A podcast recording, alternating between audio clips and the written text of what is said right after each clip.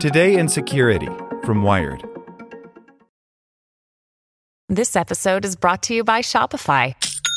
Forget the frustration of picking commerce platforms when you switch your business to Shopify, the global commerce platform that supercharges your selling wherever you sell. With Shopify, you'll harness the same intuitive features, trusted apps, and powerful analytics used by the world's leading brands. Sign up today for your $1 per month trial period at shopify.com slash tech, all lowercase. That's shopify.com slash tech. When you need mealtime inspiration, it's worth shopping Kroger, where you'll find over 30,000 mouthwatering choices that excite your inner foodie. And no matter what tasty choice you make, you'll enjoy our everyday low prices, plus extra ways to save, like digital coupons worth over $600 each week. You can also save up to $1 off per gallon at the pump with fuel points. More savings and more inspiring flavors make shopping Kroger worth it every time. Kroger, fresh for everyone. Fuel restrictions apply. Slovakia's election deepfakes show AI is a danger to democracy. Fact checkers scramble to deal with faked audio recordings released days before a tight election in a warning for other countries with looming votes. By Morgan Meaker. Just two days before Slovakia's elections, an auto recording was posted on Facebook. On it were two voices, allegedly Michal Šimečka, who leads the liberal progressive Slovakia party, and Monika Todova, from the daily newspaper Denik N. They appeared to be discussing how to rig the election, partly by buying votes from the country's marginalized Roma minority. Šimečka and Denik N immediately denounced the audio as fake. The fact checking department of news agency AFP said the audio showed signs of being manipulated using AI, but the recording was posted during a 48 hour moratorium ahead of the polls opening during which media outlets and politicians are supposed to stay silent. That meant, under Slovakia's election rules, the post was difficult to widely debunk, and because the post was audio, it exploited a loophole in Meta's manipulated media policy, which dictates only faked videos where a person has been edited to say words they never said go against its rules. The election was a tight race between two frontrunners with opposing visions for Slovakia. On Sunday, it was announced that the pro NATO party Progressive Slovakia had lost to SMER, which campaigned to withdraw military support for its neighbor Ukraine. Before the vote, the EU's digital chief Vera Jourova said Slovakia's election would be a test case of how vulnerable European elections are to the multi million euro weapon of mass manipulation used by Moscow to meddle in elections.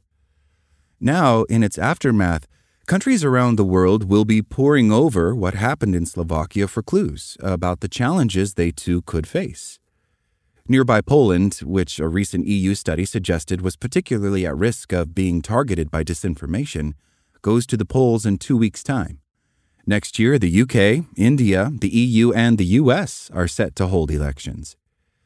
The fact checkers trying to hold the line against disinformation on social media in Slovakia say their experience shows AI is already advanced enough to disrupt elections, while they lack the tools to fight back.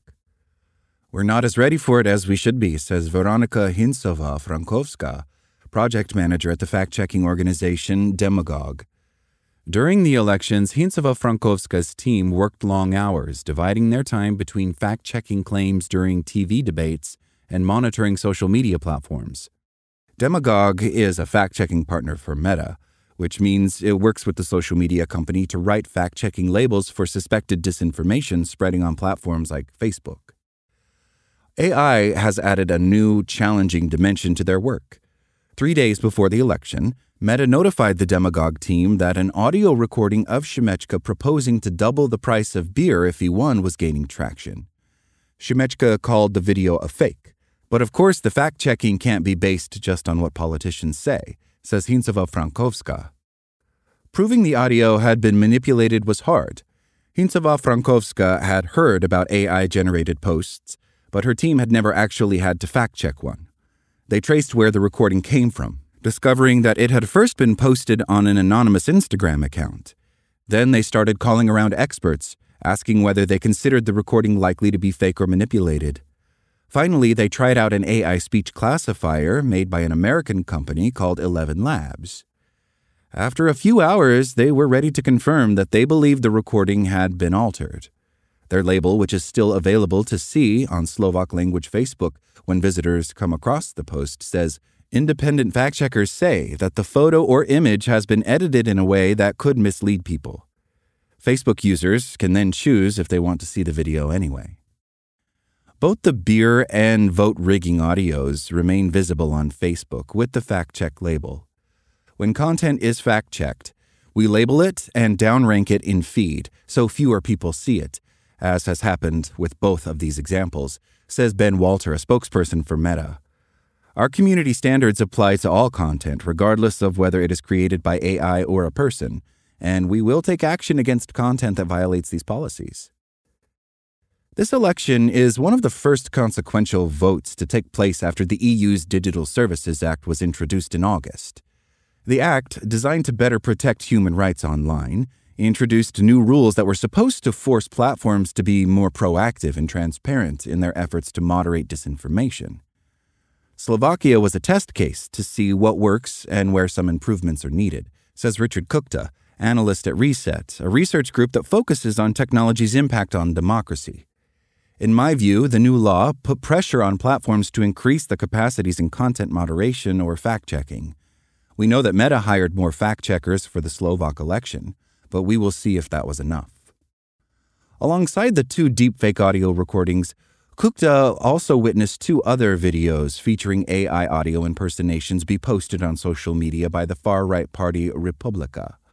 One impersonated Michal Šimečka, and the other the president, Zuzana Čaputová. These audios did include declarations the voices were fake. These voices are fictitious, and their resemblance to real people is purely coincidental. However, this statement does not flash until 15 seconds into the 20 second video, says Kuchta, in what he felt was an attempt to trick listeners. The Slovakian election was being watched closely in Poland. Of course, AI generated disinformation is something he was very scared of because it's very hard to react to fast, says Jakub Slisz, president of Polish fact checking group the Pravda Association. Slisz says he is also worried by the trend in Slovakia for disinformation to be packaged into audio recordings as opposed to video or images because voice cloning is so difficult to identify. Like Hincová Frankovská in Slovakia, Slisz also lacks tools to reliably help him identify what's been created or manipulated using AI. Tools that are available, they give you a probability score, he says. But these tools suffer from a black box problem. He doesn't know how they decide a post is likely to be fake. If I have a tool that uses another AI to somehow magically tell me this is 87% AI generated, how am I supposed to convey this message to my audience? He says. There has not been a lot of AI generated content circulating in Poland yet, says Slisz, but people are using the fact that something can be AI generated to discredit real sources. There are two weeks until Polish voters will decide whether the ruling Conservative Law and Justice Party should stay in government for an unprecedented third term. This weekend, a giant crowd gathered in Warsaw in support of the opposition, with the opposition controlled city government estimating the crowd reached 1 million people at its peak. But on X, formerly known as Twitter, users suggested videos of the march had been doctored using AI to make the crowd look bigger. Slisz believes this type of content is easy to fact check by cross referencing different sources. But if AI generated recordings start circulating in Poland in the last hours before the vote, as they did in Slovakia, that would be much harder. As a fact checking organization, we don't have a concrete plan for how to deal with it, he says. So if something like this happens, it's going to be painful. Thanks for listening to Wired. I'm Zeke Robison, and for more stories just like this one, visit us at wired.com. Like what you learned?